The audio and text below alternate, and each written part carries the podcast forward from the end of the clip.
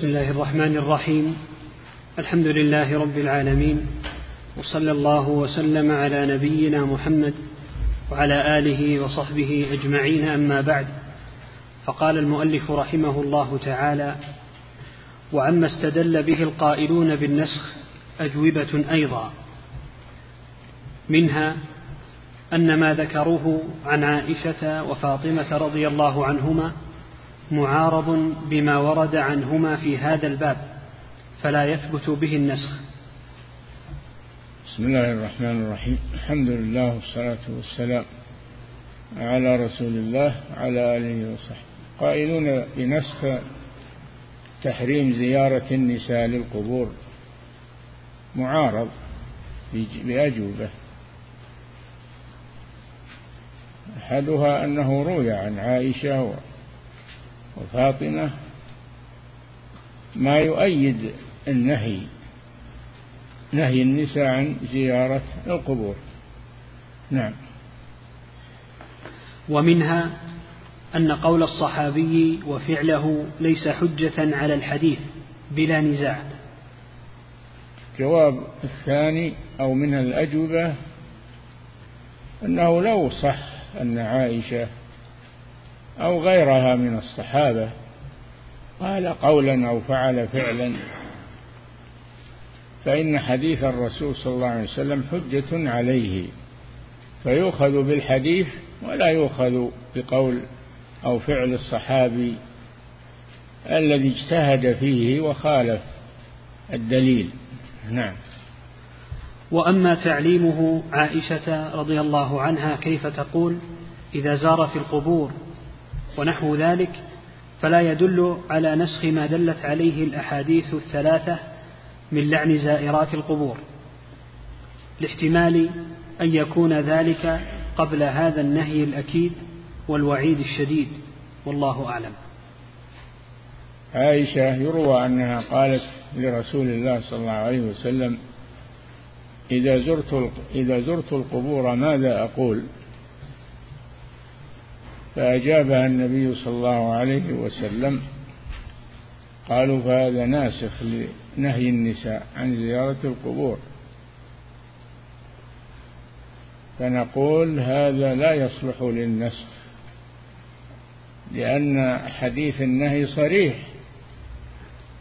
وأما الأحاديث المحتملة أو الأحاديث التي لم تثبت هذه لا يثبت بها نسخ. إنما ينسخ الدليل بمثله سندا ومتنا.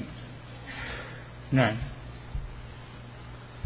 قال محمد بن إسماعيل في كتابه تطهير الاعتقاد محمد بن إسماعيل الصنعاني رحمه الله في كتابه تطهير الاعتقاد عن أدران الإلحاد وهو كتاب جيد ومفيد. نعم. قال محمد بن إسماعيل في كتابه تطهير الاعتقاد والمشاهد والمشاهد والمشاهد التي صارت أعظم ذريعة إلى الشرك والإلحاد غالب من يعمرها الملوك والسلاطين إما على قريب لهم أو على من يحسنون الظن فيه من فاضل أو عالم ويزوره الناس الذين يعرفونه. زيارة الأموات من دون توسل بهم من دون توسل به ولا هتف باسمه بل يدعون له ويستغفرون.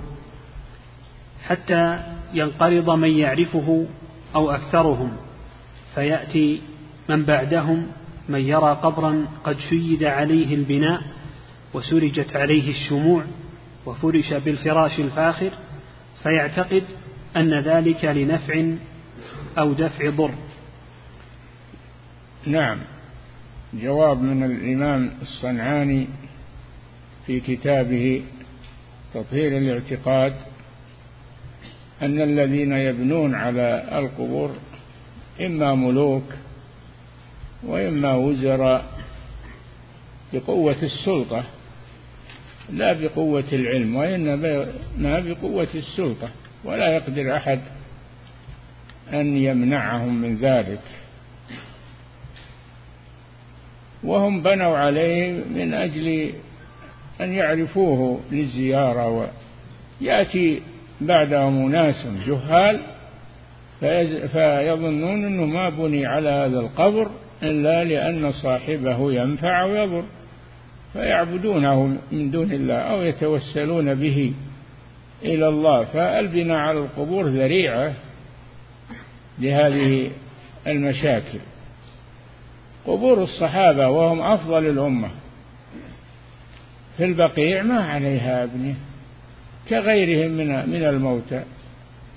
على عهد الرسول صلى الله عليه وسلم.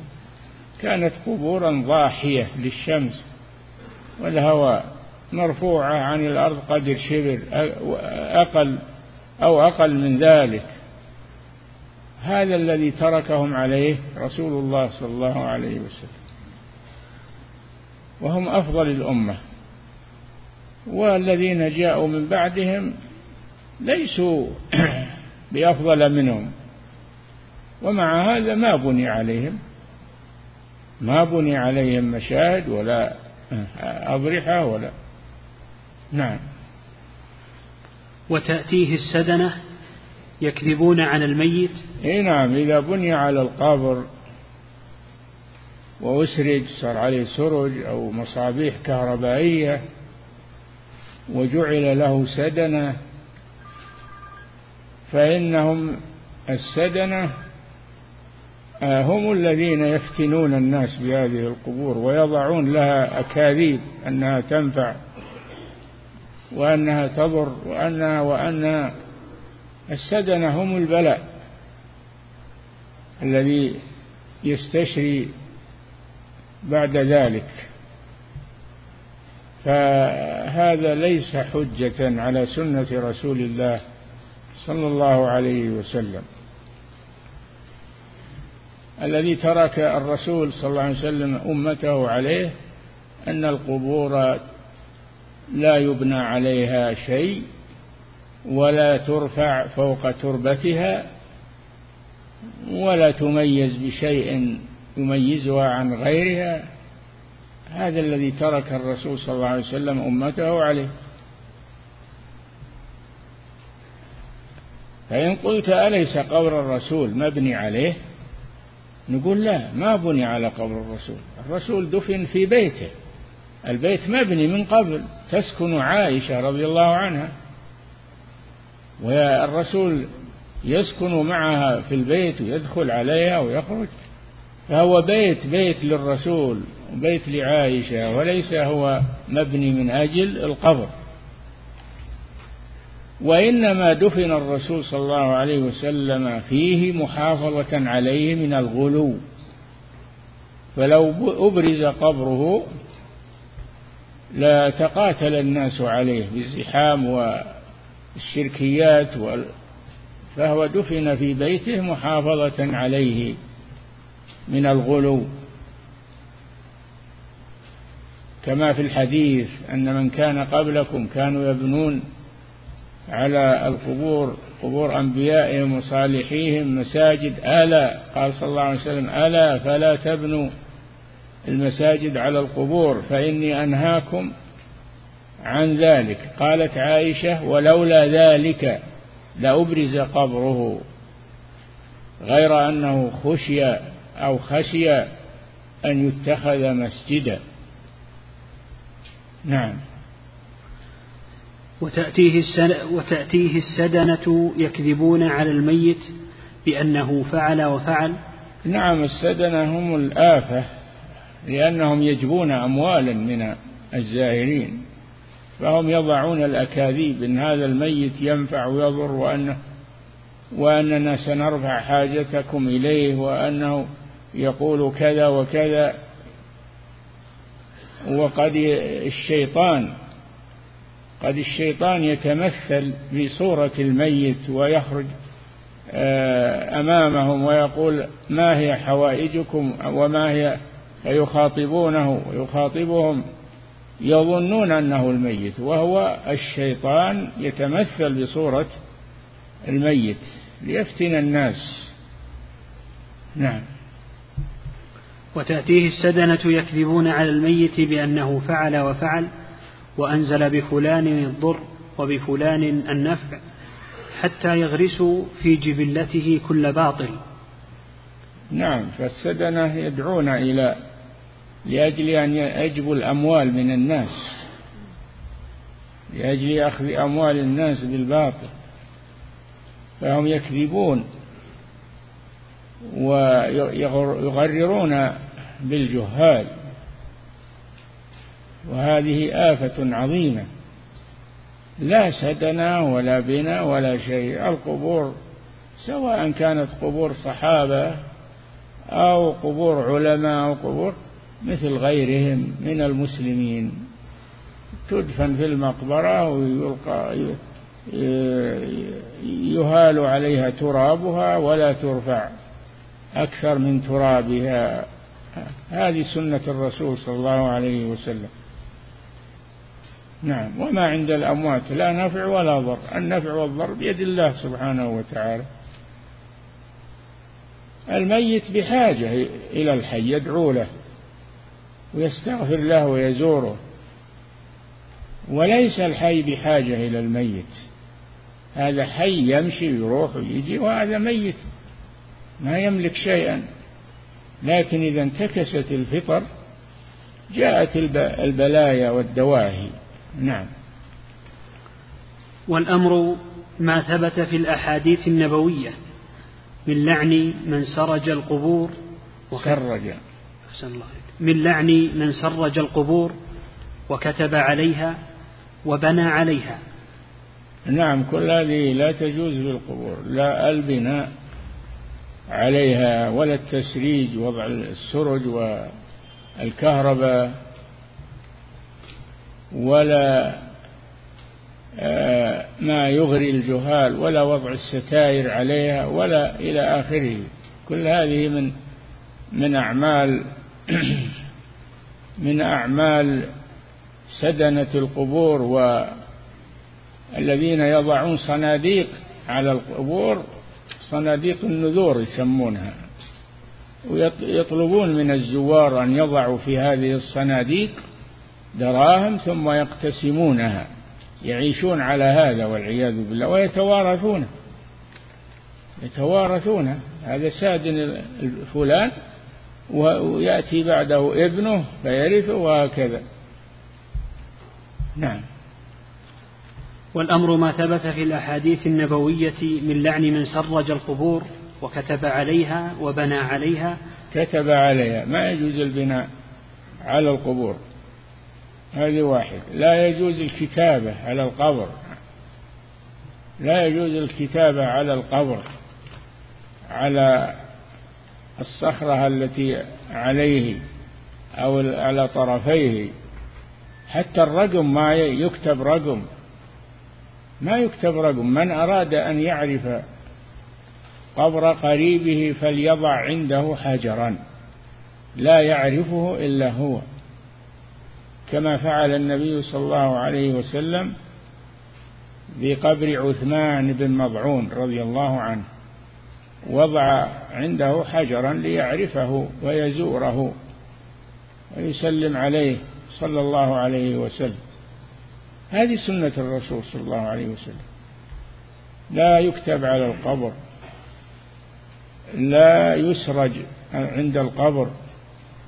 لا يبنى على القبر. كل هذه أمور محرمة.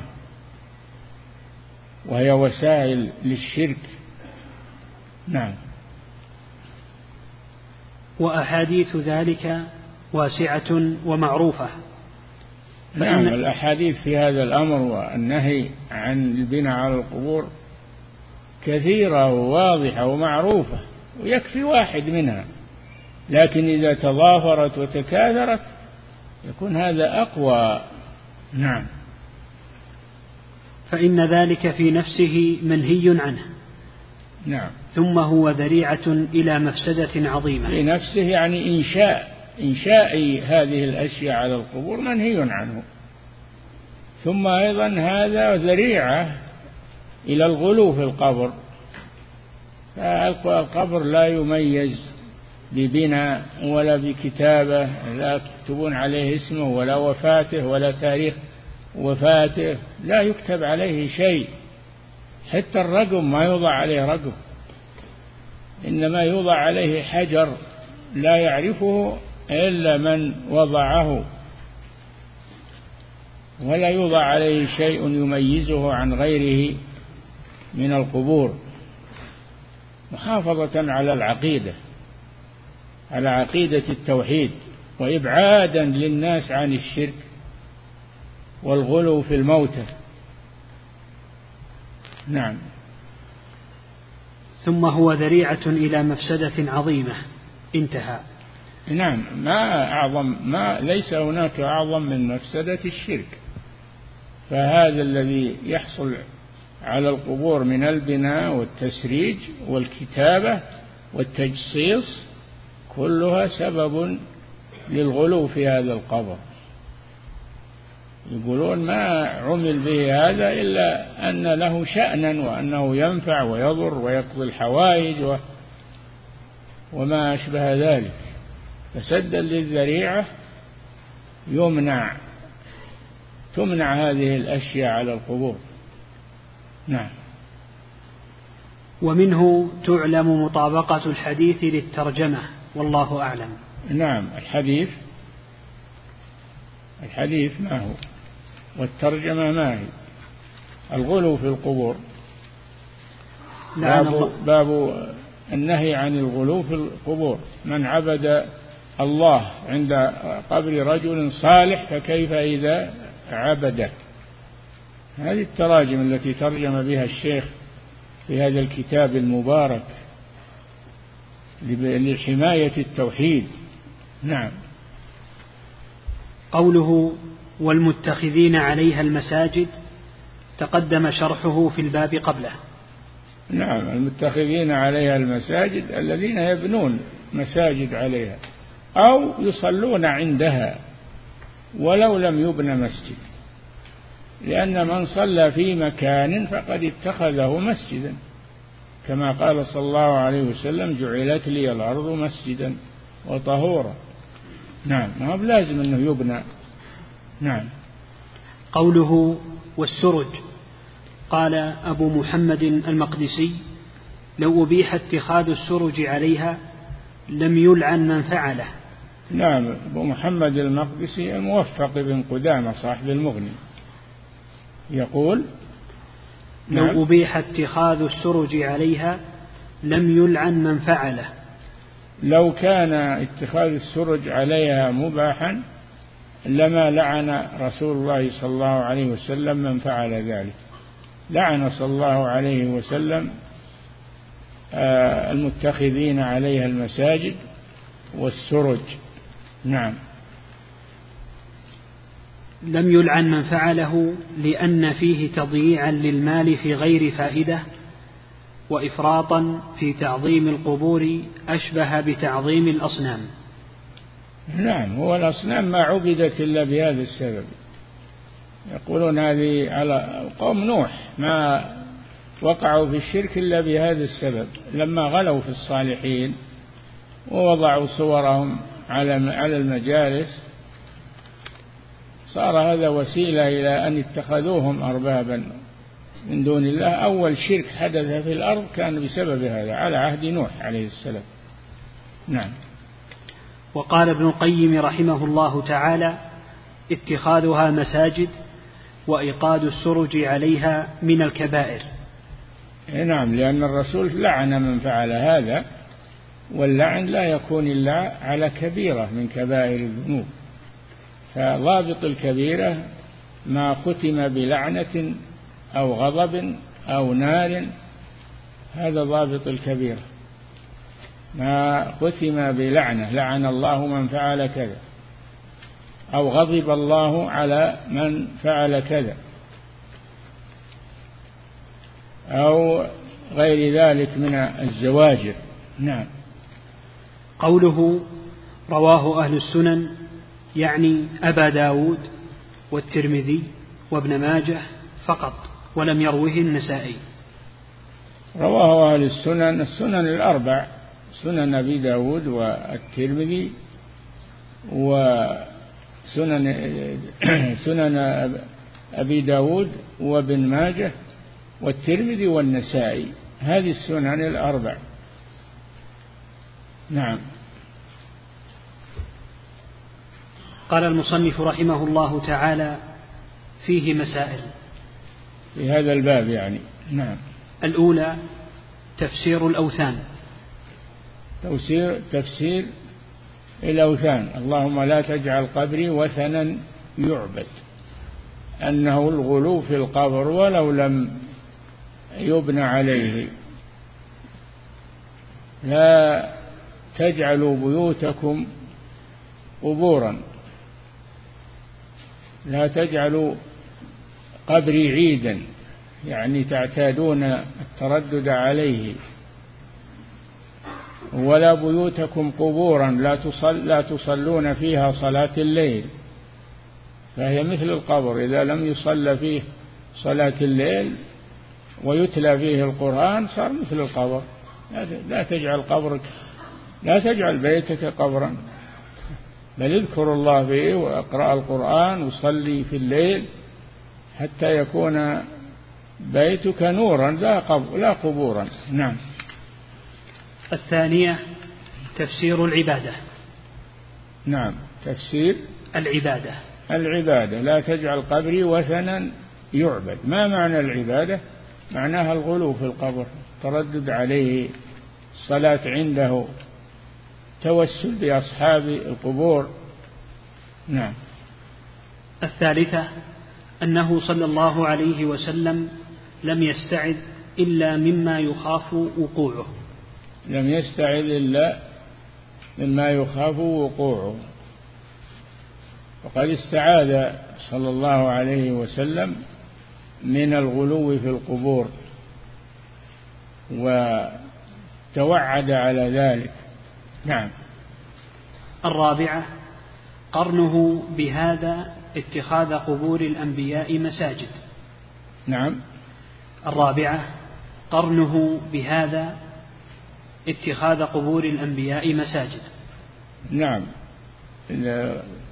بها قرن بهذا النهي أن هناك من الأمم السابقة من اتخذ قبور أنبيائهم مساجد.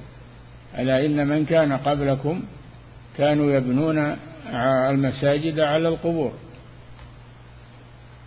كانوا يبنون المساجد على القبور. فالرسول نهى عن ذلك وحذر منه لأنه وسيلة إلى الشرك. نعم. الخامسة ذكر شدة الغضب من الله.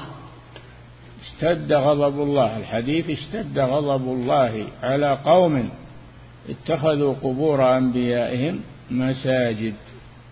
شدة الغضب من الله. هذا يدل على أن هذه معصية كبيرة. معصية كبيرة وهذا أكبر من الشرك ووسائل الشرك. نعم. السادسة وهي من أهمها صفة معرفة عبادة اللات التي هي أكبر الأوثان. فرأيتم اللات والعزى فيها قراءتان. اللات بالتشديد كان رجلا يلت السويق للحجاج ويطعمهم. تقربا إلى الله. رجل صالح يطعم الحجاج. فلما مات جعلوا قبره جعلوا قبره مسجدا وصاروا يترددون عليه. صار من أكبر الأوثان الثلاثة اللات بدأ به اللات والعزى ومنات الثالثة الأخرى. وهذا كان رجلا صالحا ولما مات عكفوا على قبره. نعم. السابعة معرفة أنه قبر رجل صالح. نعم. معرفة يعني جعل شيء إيه، يشير للناس أنه قبر رجل صالح والمفروض أن القبور لا تميز بعضها عن بعض. لا قبور الصالحين ولا من دونهم. لا تميز القبور. تكون صفتها واحدة بحيث لا ي...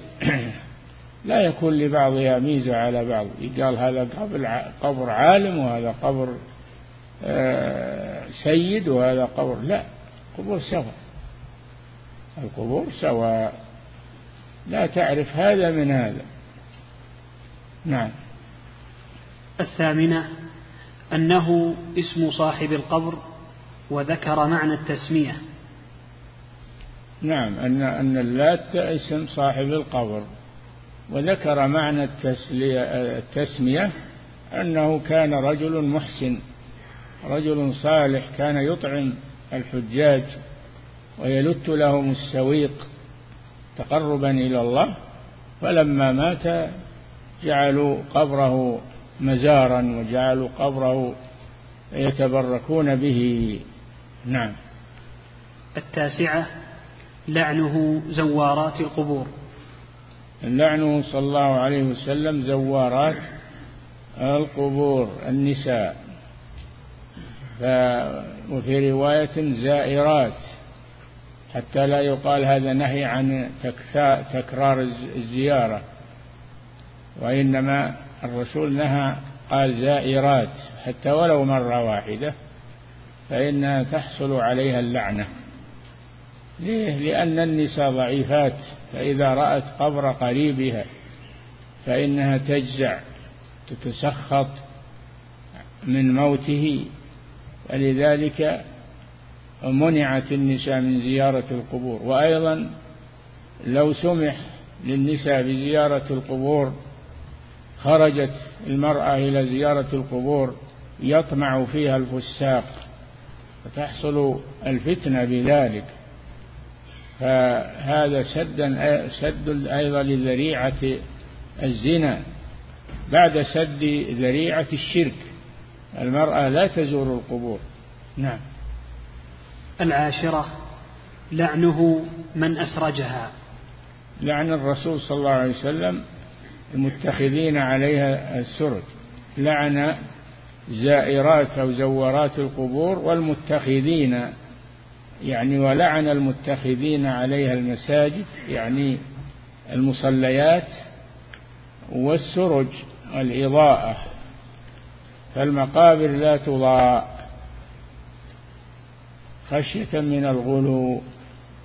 وإذا احتاجوا إلى إضاءة لدفن الميت يأتون معهم بسراج أو نحوه أو آه، يعني كهرباء يحملونها معهم مصباح كهربائي يدوي يحملونه معهم فإذا فرغوا ذهبوا به. ولا يبقى في المقبرة إضاءة. نعم.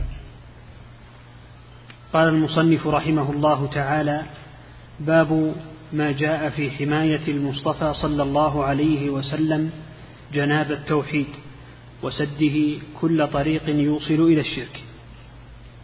نعم الرسول صلى الله عليه وسلم حمى جناب يعني جانب جانب التوحيد حماه مما يخل به ما يخل به حماه حماية تامة حتى لا يتطرق إليه خلل. حمى التوحيد من جميع النواحي وال ونهى عن الوسائل التي تخل بالتوحيد. كل هذا حماية للتوحيد. وحرصا على حفظه. فيجب على المسلمين أن يحرصوا على التوحيد. وأن يتعلموا ما هو التوحيد وأن يعملوا به. عكس الذين يقولون الناس كلهم مسلمين وكلهم موحدون ولا حاجة إلى تعلم التوحيد. تعلمون المسلمين التوحيد؟ هم مسلمون. نقول نعم هم مسلمون لكن ما يعرفون أحكام التوحيد وأحكام العقيدة إلا بالتعلم إلا بالتعلم والتفصيل. نعم. قال الشارح رحمه الله الجناب هو الجانب. نعم جناب التوحيد يعني جانب التوحيد. جانب التوحيد هو الجناب. نعم. والمراد حمايته عما يقرب إليه أو يخالطه من الشرك وأسبابه. نعم حمايته عن أمرين. حمايته من الشرك. حماية التوحيد من الشرك لأن الشرك يبطل التوحيد. ثم حمايته أيضا مما يوصل إلى الشرك وهي وسائل الشرك. حماية آه، التوحيد من وسائل الشرك التي توصل إليه. نعم. قال المصنف رحمه الله تعالى وقول الله تعالى لقد جاءكم رسول من أنفسكم عزيز عليه ما عنتم حريص عليكم بالمؤمنين رؤوف رحيم. نعم.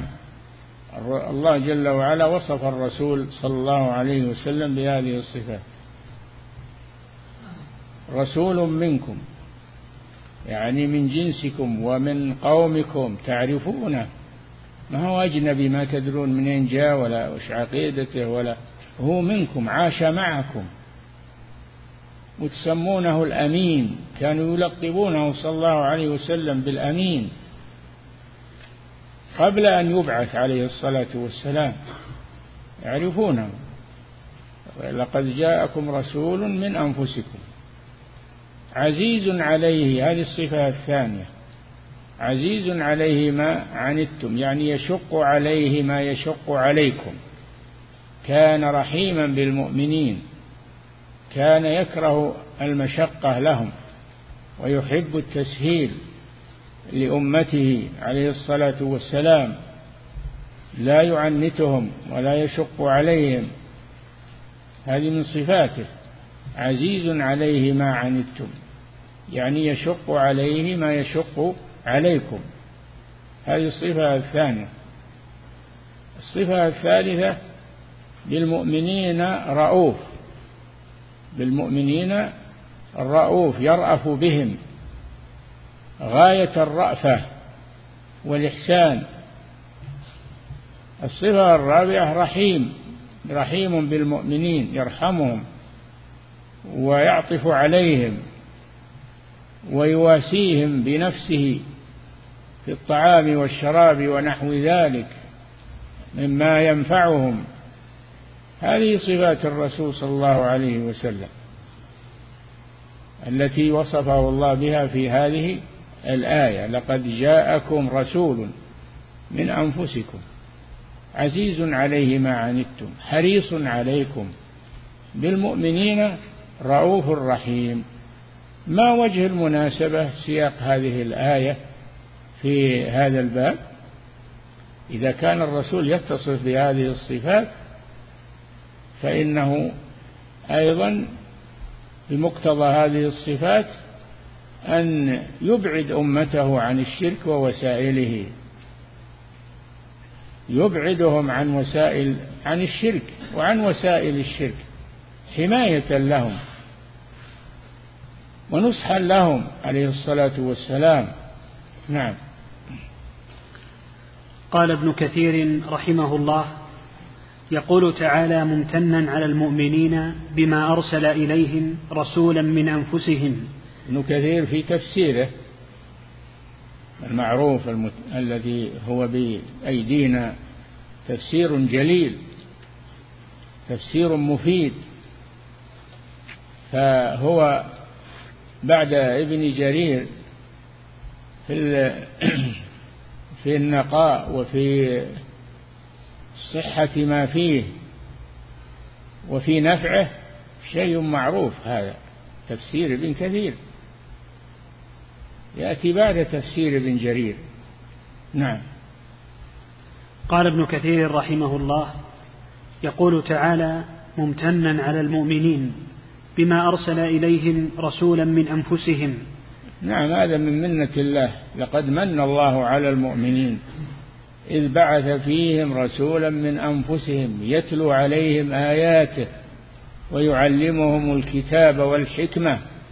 وإن كانوا من قبل لفي ضلال مبين. نعم. من أنفسهم أي من جنسهم وعلى لغتهم. نعم يعرفون نسبه حتى يقول حتى لا يقولوا ما نعرف هالشخص هذا ألا ندري عنه. ربما أنه أنه غاش ربما أنه لا يعرفون نسبه منهم. يعيش عاش بينهم صلى الله عليه وسلم. هذه الصفة الأولى نعم. كما قال إبراهيم عليه السلام ربنا وابعث فيهم رسولا منهم. فهو إجابة لدعوة إبراهيم. رسولنا صلى الله عليه وسلم إجابة لدعوة إبراهيم. ربنا وابعث فيهم يعني بني إسماعيل رسولا منهم. استجاب الله دعوة خليله إبراهيم فبعث فيهم محمد صلى الله عليه وسلم. قال رسولا منهم من نسبهم ومن جنسهم ومن آه، ومن مساكنيهم في بلدهم. نعم. وقال تعالى لقد جاءكم رسول من أنفسكم أي منكم كما قال جعفر بن أبي طالب للنجاشي والمغيرة بن شعبة لرسول كسرى إن الله بعث فينا رسولا منا نعرف نسبه وصفته ومدخله ومخرجه وصدقه وأمانته وذكر الحديث. نعم أبو جعفر بن أبي طالب هاجر مع الصحابة إلى الحبشة عند النجاشي ملك الحبشة وكان لا يظلم أحد عنده وكان على دين النصارى. لكنه على الدين الصحيح من دين النصارى. فلما قدموا عليه سألهم سألهم عن هذا الرسول الذي بعث فيهم فبينوا له أنه منهم وأنه من بلدهم وأنهم يعرفون نسبه وأنه جاءهم بقرآن وجاءهم بالهدى. نعم.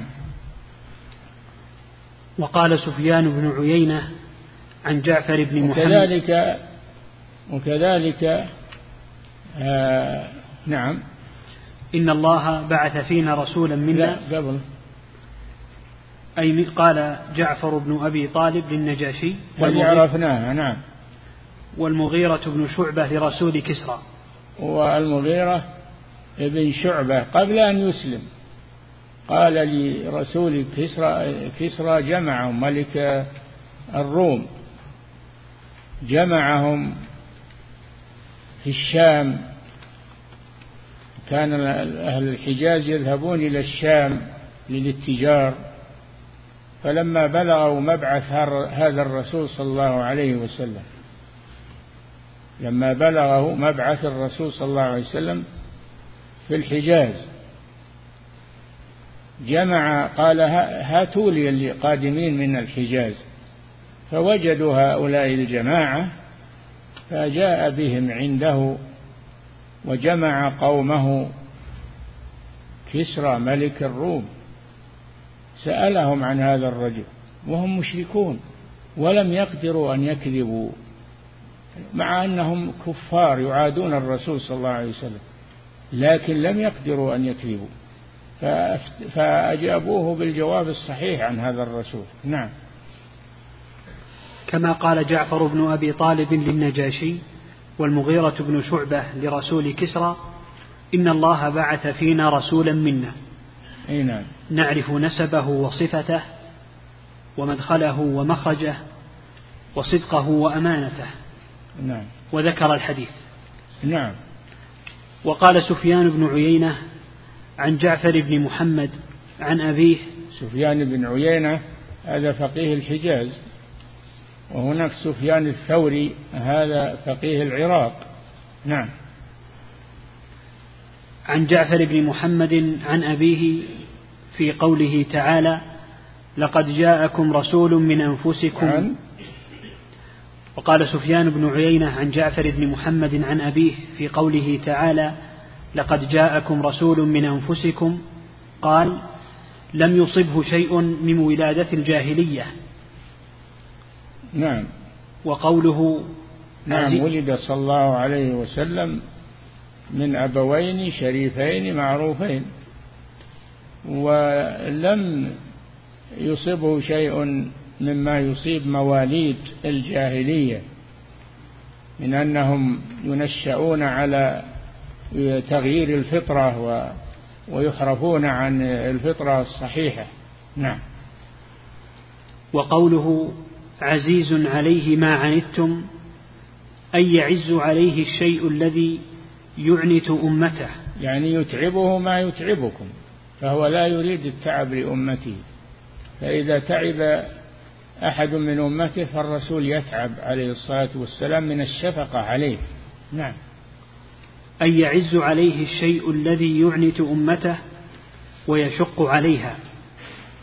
ولهذا جاء في الحديث المروي من طرق عنه أنه قال بعثت بالحنيفية السمحة.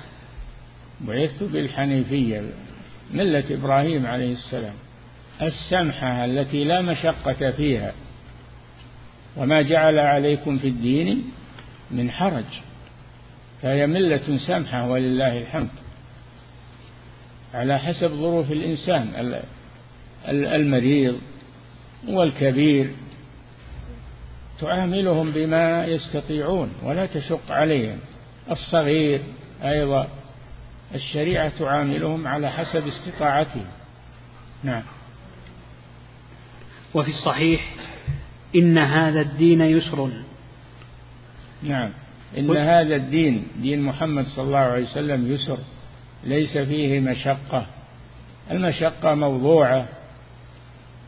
فالمسافر له أحكام. تختلف عن أحكام المقيم. المريض له أحكام. تختلف عن أحكام الصحيح. الجاهل له أحكام. تختلف عن أحكام العالم. الشريعة تتمشى مع أحوال الناس. ولا تكلفهم ما لا يطيقون أو ما يشق عليهم. نعم. وشريعة وشريعته كلها سمحة سهلة كاملة يسيرة على من يسرها الله عليه. نعم. قوله حريص عليكم أي على هدايتكم. نعم كان متفانيا صلى الله عليه وسلم في طلب هدايتهم. ويأسف إذا لم يهتدي. أحد منهم يأسف لذلك ويشق عليه لأنه يريد لهم الخير. نعم ولا يريد لهم الشقاء. نعم. قوله حريص عليكم أي على هدايتكم ووصول النفع الدنيوي والأخروي إليكم. نعم ما, ما أحرص من الرسول صلى الله عليه وسلم على أمته. حريص عليكم. نعم. وعن أبي ذر رضي الله عنه قال تركنا رسول الله صلى الله عليه وسلم وما طائر يقلب جناحيه في الهواء إلا وهو يذكر لنا منه علما. أخرجه الطبراني. نعم الرسول بين لأمته كل ما يحتاجون إليه. ما ترك عليهم تقصيرا في دينهم أبدا. دينه كامل. اليوم أكملت لكم دينكم. ما توفي الرسول صلى الله عليه وسلم إلا وقد تكامل هذا الدين فليس فيه نقص. نعم. وقال وقال رسول الله صلى الله عليه وسلم ما بقي شيء يقرب من الجنة ويباعد من النار إلا وقد بينته لكم. وصدق صلى الله عليه وسلم. ما ترك شيئا. يباعدهم عن النار ويقربهم من الجنة إلا وبينه لهم غاية البيان. نعم. قوله بالمؤمنين رؤوف رحيم كما قال تعالى واخفض جناحك لمن اتبعك من المؤمنين فإن عصوك فقل إني بريء مما تعملون. واخفض جناحك. يقول الله لنبيه واخفض جناحك لمن اتبعك من المؤمنين. يعني تواضع لهم. خفض, الجناح هو التواضع. تواضع لهم. سهل عليهم أمور دينهم. لا تكلفهم ما يشق عليهم. نعم. وهكذا أمره تعالى في هذه الآية الكريمة. نعم. قلت فاقتضت هذه الأوصاف التي وصف الله بها رسوله صلى الله عليه وسلم في حق أمته أن أنذرهم وحذرهم الشرك الشرك الذي هو أعظم الذنوب. هذا وجه هذا وجه سياق المؤلف هذه الآية في هذا الباب. نعم. وبين لهم ذرائعه الموصلة إليه. نعم ما ترك شيئا. ما ترك شيئا آه، يقربهم من النار إلا وحذرهم منه. وما ترك شيئا يقربهم من الجنة إلا وبينه لهم ودعاهم إليه عليه الصلاة والسلام. نعم. وبين لهم ذرائعه الموصلة إليه وأبلغ في نهيه نهى عن الشرك ونهى عن الوسائل والذرائع التي توصل إلى الشرك حماية للتوحيد والعقيدة. نعم. وأبلغ في نهيهم عنها. نعم. ومن ذلك تعظيم القبور والغلو فيها والصلاة عندها وإليها ونحو ذلك. كل هذا جاءت الأحاديث بالنهي عنه وإبعاد الأمة منه. الغلو في القبور الصلاة عندها التردد عليها بالاعتقاد فيها أنها تنفع وتضر. نعم. ونحو ذلك مما يوصل إلى عبادتها كما تقدم وكما سيأتي في أحاديث الباب. نعم. المؤلف ساق أحاديث في هذا الباب من تحذير الرسول صلى الله عليه وسلم عن الغلو في القبور وتعظيم القبور أكثر من ما تستحق. كل هذا حماية للتوحيد وحماية للعقيدة الصحيحة. نعم. قال المصنف رحمه الله تعالى عن أبي هريرة رضي الله عنه قال نقف عند نعم. الله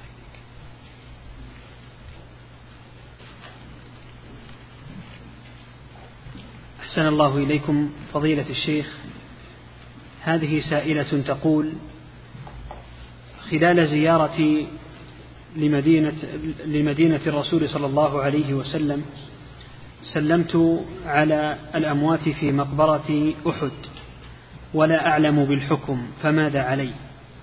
ليس عليها شيء ما دامت لا تدري ليس عليها شيء لكن لا تعيد هذا الشيء أو تعود لهذا الشيء. نعم.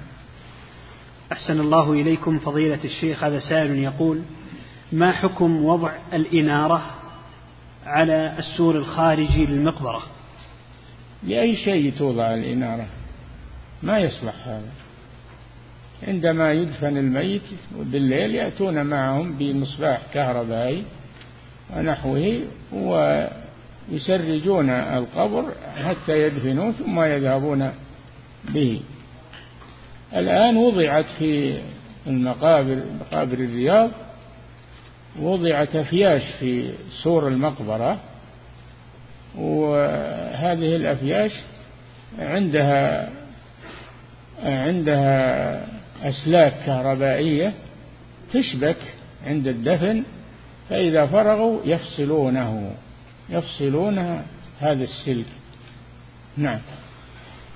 أحسن الله إليكم. فضيلة الشيخ هذا سائل يقول هل هل تجوز الصلاة خلف قبر النبي صلى الله عليه وسلم في نعم. المسجد النبوي؟ خلفه؟ نعم. ما ما يستقبل شيء منه. إذا جاء عن طريق عن جهة الشمال ما يستقبل. أمامه مثلث أمامه جدار مثلث. جدار مثلث. ما يستقبل شيء من قبر الرسول صلى الله عليه وسلم. جعلوه مثلث حتى لا يستقبل جدار القبر. فأنت تصلي شمال القبر وليس أمامك جدار. نعم. فأجاب رب العالمين دعاءه وأحاطه بثلاثة جدران يقول ابن القيم. نعم. من جهة الشمال مثلث. ما تستقبل شيء. من جدار القبر. نعم. أحسن الله إليكم فضيلة الشيخ هذا سائل يقول من اعتقد أن الله جعل هذا القبر مباركا أو تلك الشجرة مباركة هل باعتقاده هذا هل اعتقاده هذا شرك أصغر أم وسيلة؟ هذا وسيلة إلى الشرك. مش أدرى أن القبر مبارك. مش يدري. ما ي... هذا تخرص ولا يجوز. نعم.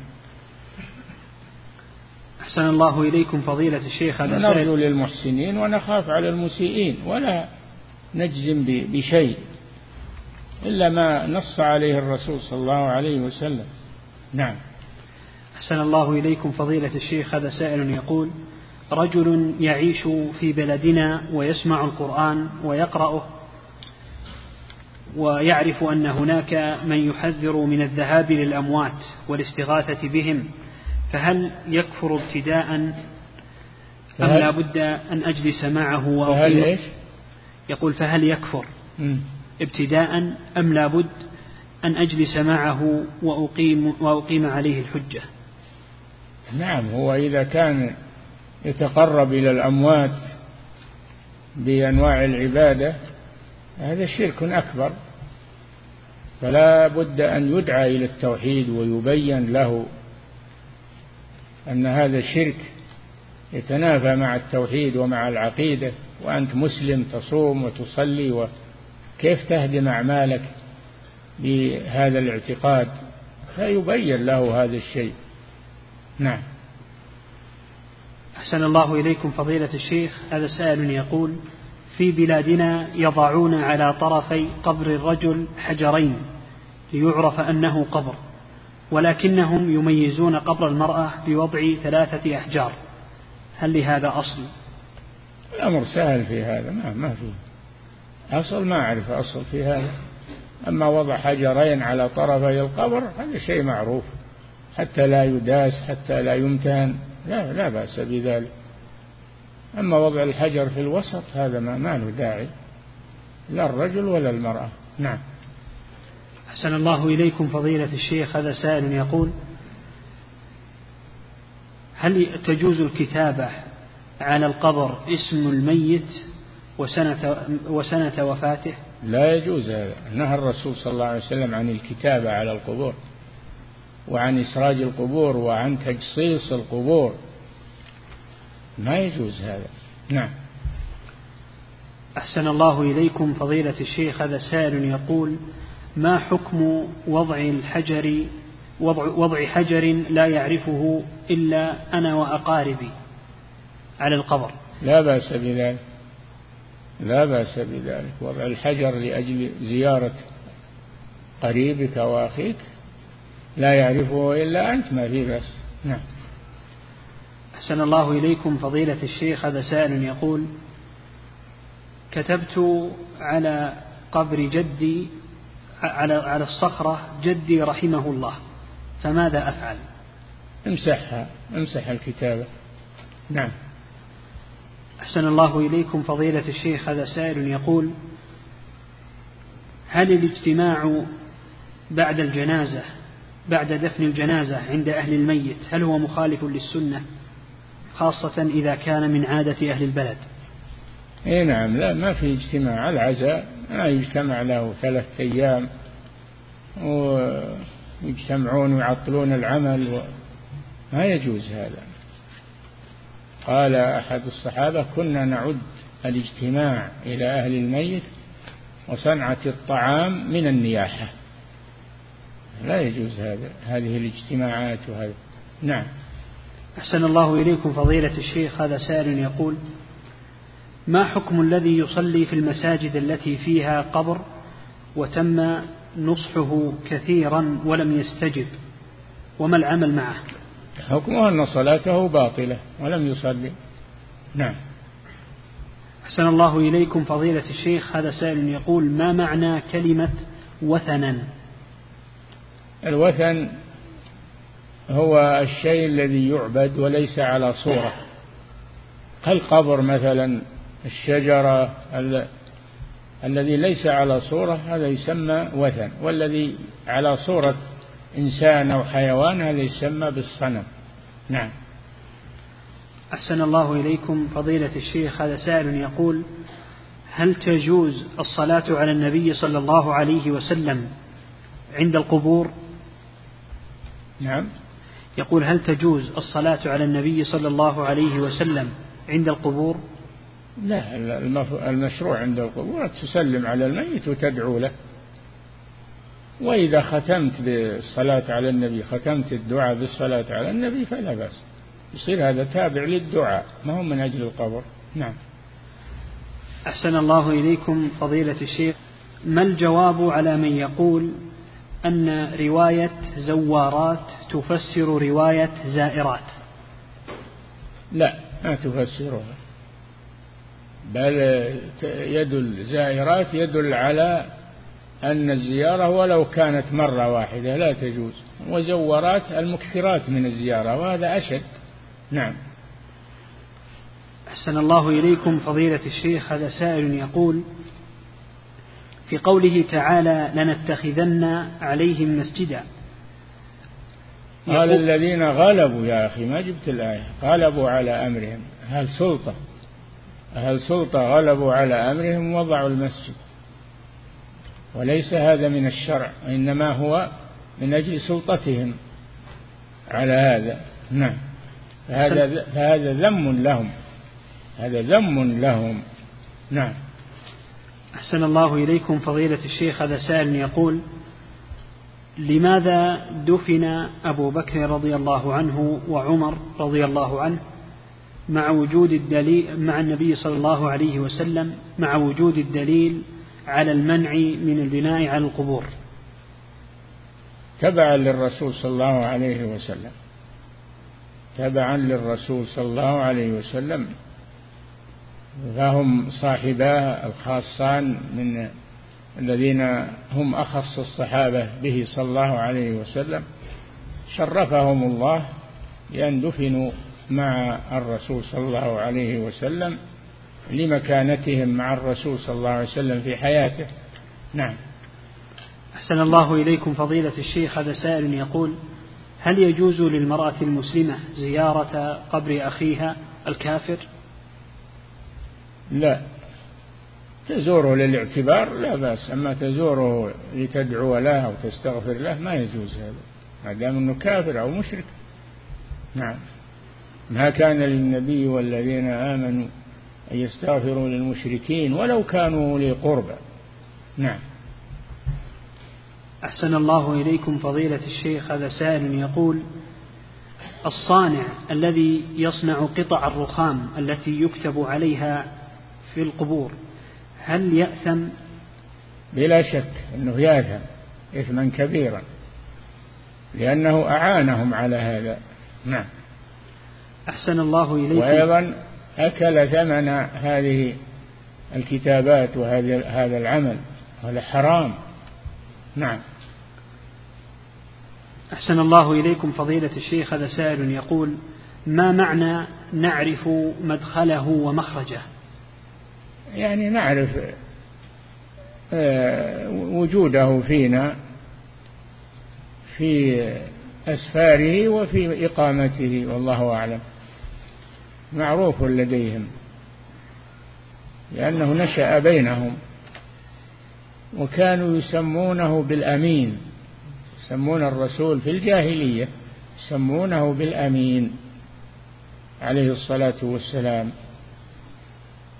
وكانوا يودعون عنده الودائع لأنهم يثقون به عليه الصلاة والسلام. نعم.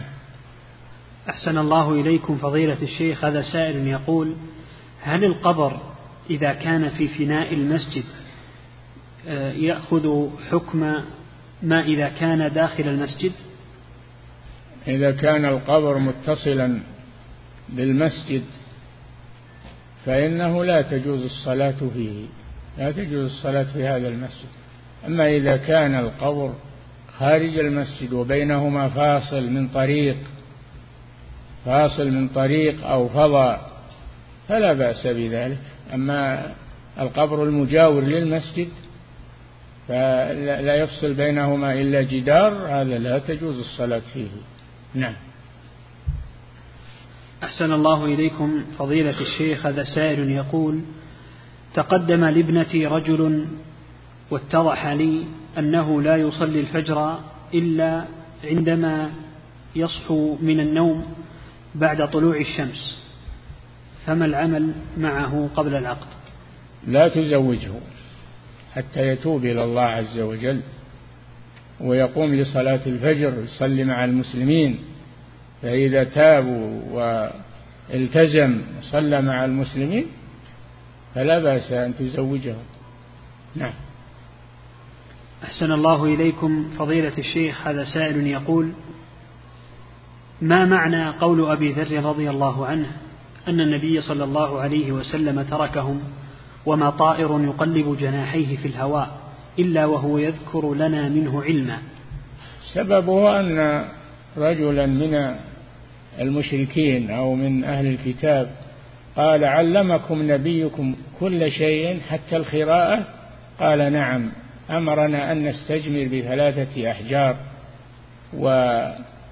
وأمرنا صلى الله عليه وسلم أن آه، نستنجي بالماء. وأمر فهذا سببه. أن الرسول علمهم حتى آداب قضاء الحاجة. علمهم كل شيء يحتاجونه حتى آداب قضاء الحاجة. نعم. أحسن الله إليكم فضيلة الشيخ هذا سائل يقول ما حكم تغيير مكان القبر للحاجة؟ ها؟ يقول ما حكم تغيير مكان القبر للحاجة؟ يعني نقل الميت من من قبر إلى المقبرة لا بأس هذا واجب. واجب إذا كان في نقله حماية له وتخليصا له من الأذى فهذا واجب. نعم. أحسن الله إليكم فضيلة الشيخ هذا سائل يقول ما المقصود بأن النجاشي كان على دين النصارى الصحيح؟ نعم كان على دين النصارى الصحيح ثم أسلم. رحمه الله أسلم واتبع الرسول صلى الله عليه وسلم. فلما مات النجاشي آه، بلغ ذلك الرسول صلى الله عليه وسلم وبموته وقت موته جاءه الوحي من السماء فخرج بأصحابه وصلوا عليه صلاة الغائب عليه الصلاة والسلام ورحم الله النجاشي. نعم. أحسن الله إليكم فضيلة الشيخ هذا سائل يقول هل يجوز وضع, وضع إحداثيات القبر في الأجهزة الحديثة؟ يقول هل يجوز تحديد القبر بوضع إحداثياته في الأجهزة الحديثة؟ مش الحاجة إلى هذا؟ هذا إنما إنما يعمل للحاجة إما لنقل الأموات وإما مر عليهم طريق وإما لابد من حاجة. نعم.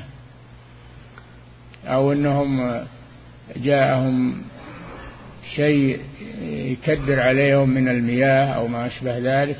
نعم. أحسن الله إليكم فضيلة الشيخ هذا سائل يقول هل النساء اللاتي يزرن قبر النبي صلى الله عليه وسلم متأولات هل يسلمن من وقوع اللعن عليهن؟ يعذر بالجهل لكن لا يجوز بعد العلم لا يجوز لهن الزيارة أما إذا فعلنا هذا بجهل الجاهل يعذر. نعم. أحسن الله إليكم. فضيلة الشيخ هذا سائل يقول مقبرة بلدنا نبتت فيها أشجار كثيفة وكأنها غابة على القبور. هل الأفضل أن تزال هذه الأشجار أو تترك؟ إيه نعم. الأفضل أن تزال هذه الأشجار تقطع. لئلا يعتقد فيها التبرك أو غير ذلك. نعم. أحسن الله إليكم. فضيلة الشيخ هذا سائل يقول انتشرت في الآونة الأخيرة مقالات تدعو إلى مذهب الإرجاء حيث تقرر أن تارك العمل بالكلية مؤمن ناقص الإيمان وينسبون هذا إلى السلف كقول ثان لهم. فما توجيهكم وفقكم الله؟ هذا كلام باطل. نسبته إلى السلف كذب. ولا يجوز ترويج مذهب الإرجاء. يجب تعليم مذهب أهل السنة والجماعة لا مذهب المرجئة. نعم. أحسن الله إليكم فضيلة الشيخ. هذا سائل يقول هناك داعية في بلدنا خارج هذه البلاد يقول الآن يوجد سلفية جديدة ويطلق على هذا المسمى على من يتمسك بالكتاب والسنة وآثار السلف ويقصد في ذلك مشايخ السعودية. يقول كيف نرد على ذلك؟ السلفية هذه ما هي بجديدة. هذه سلفية متبعة على آثار السلف ما هي بجديدة محدثة. نعم هذا كلام لا, لا معنى له. نعم. أحسن الله إليكم فضيلة الشيخ. هذا سائل يقول في بلدنا بعد الدفن يقول الإمام الفداء ويعني قراءة سورة الإخلاص إحدى عشرة مرة فداء للميت. هل هذا هذه بدعة. هذه بدعة يجب تركها والتحذير منها. الذي ورد بعد الدفن أنهم يقفون على القبر ويستغفرون له. وقف صلى الله عليه وسلم على القبر وقال لأصحابه استغفروا لأخيكم فإنه الآن يسأل. هذه السنة التي صحت عن الرسول صلى الله عليه وسلم. نعم.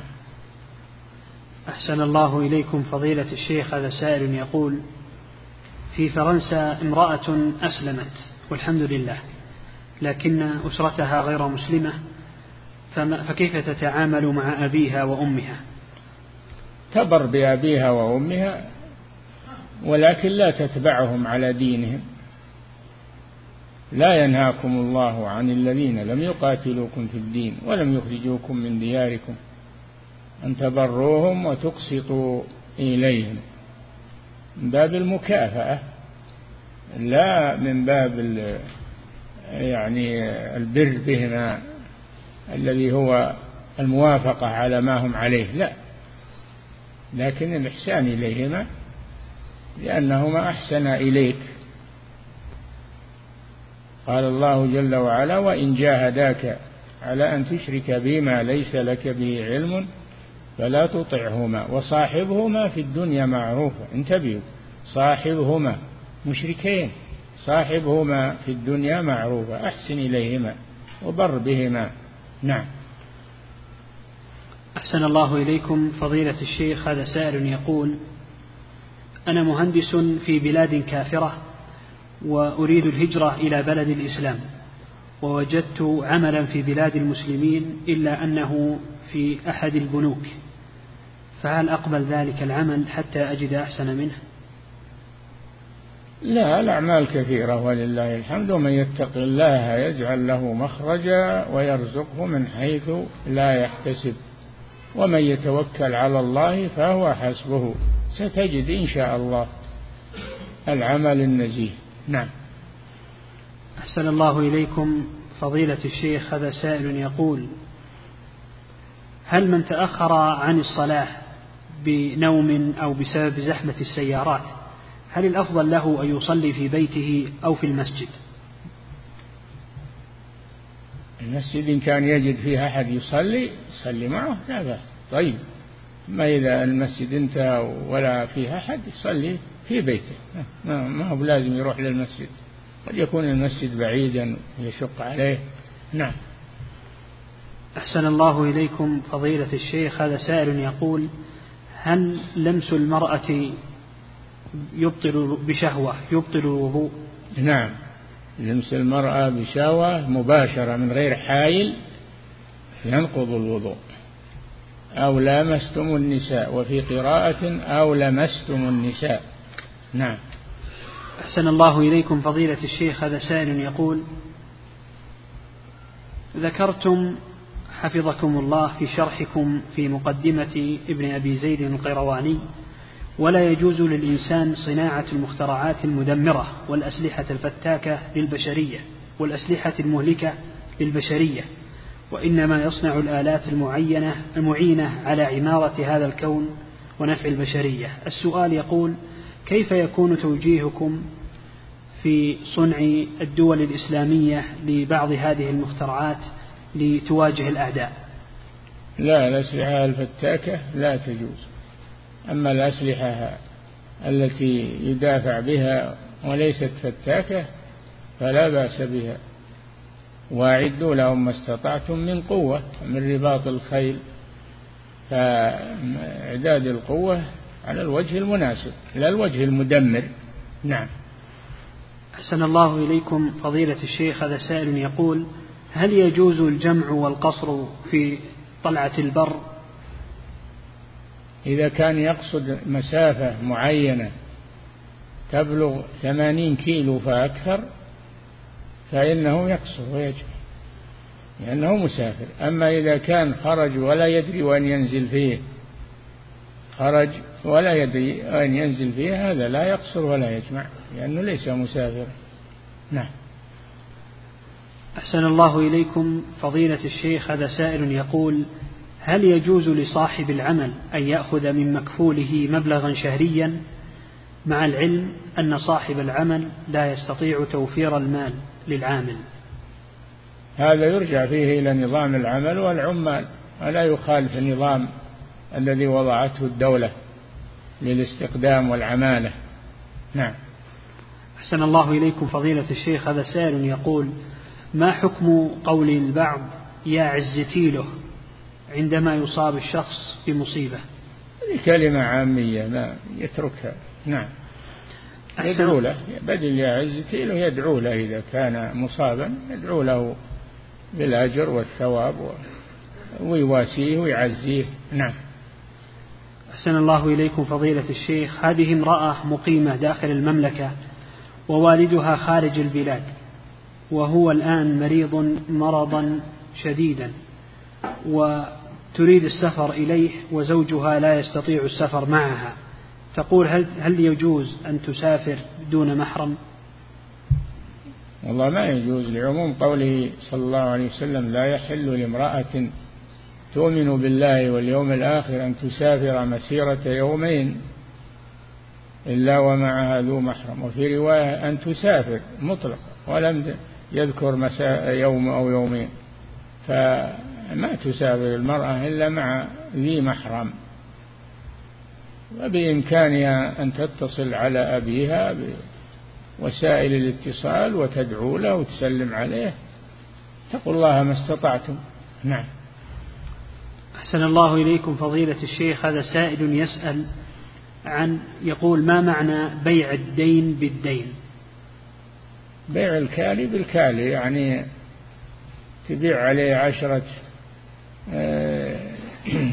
ريالات تبيع عليه عشرة عشر جنيهات مثلا في مئة ريال مثلا مؤجلة. عشر جنيهات مؤجلة بمئة ريال مؤجلة. كل منهما مؤجل. هذا بيع الدين بالدين. نعم. أحسن الله إليكم فضيلة الشيخ. هذا سائل يقول هل يقصد هل يقصر الصلاح طالب العلم الذي لا يعرف تاريخ رجوعه إلى بلده علما أنه أخذ تأشيرة زيارة. إذا كان يبي يطلب العلم يعرف أن العلم هو بيوم أو يومين هذا يعني يقيم لطلب العلم فلا يقصر ولا يجمع. نعم.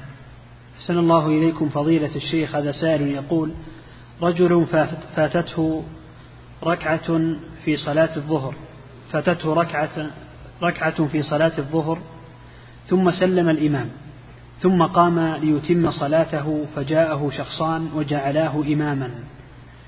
لا ما يصلح. ما يصلح يصير إمام وهو كان مأموما. هو كان مأموما فلا يتحول إلى إمام. رجلان جماعة يصلون بحالهم نعم. أحسن الله إليكم فضيلة الشيخ هذا سائل يقول هل للقاتل عمدا أن يصوم شهرين متتابعين؟ لا, لا الكفارة إنها في قتل الخطأ. أما العمد فليس فيه كفارة. ومن يقتل مؤمنا متعمدا فجزاؤه جهنم خالدا فيها وغضب الله عليه ولعنه وأعد له عذابا عظيما. عليه التوبة إلى الله عز وجل. وتمكين أولياء الدم من القصاص منه. نعم. أحسن الله إليكم فضيلة الشيخ هذا سائل يقول فاتتني صلاة العصر إلى وقت صلاة المغرب ووجدت جماعة يصلون المغرب. هل أصلي معهم المغرب أم أصلي العصر أولا؟ صل معهم المغرب وإذا جلسوا بعد الثالثة فإنك تقوم للرابعة. تقوم للرابعة وتكمل صلاتك. نعم. أحسن الله إليكم فضيلة الشيخ هذا سائل يقول أنا موظف حكومي في إحدى دول في أحد الدول الإسلامية وكلفتني الحكومة بشراء كلاب للحراسة. أنا؟ يقول أنا موظف حكومي في إحدى الدول الإسلامية وكلفتني الحكومة بشراء كلاب للحراسة للتفجير للتفتيش عن المتفجرات. فهل يجوز لي القيام بذلك؟ لا يجوز بيع الكلب. الرسول نهى عن ثمن الكلب وحلوان الكاهن ومهر البغي. لا يجوز بيع الكلب. لكن أن يبذل شيء من غير ثمن ما يعتبر ثمن يبذل شيء للحصول عليه ولا يعتبر بيع وثمن. هذا أسهل. نعم. أحسن الله إليكم فضيلة الشيخ هذا سائل يقول هل يكفر من يقول أن تخلف المسلمين اليوم سببه هو التمسك بدين الإسلام؟ إذا كان يعتقد هذا فهذا كفر والعياذ بالله. نعم. انتهى. الله تعالى أعلم وصلى الله وسلم على نبينا محمد وعلى آله وصحبه أجمعين.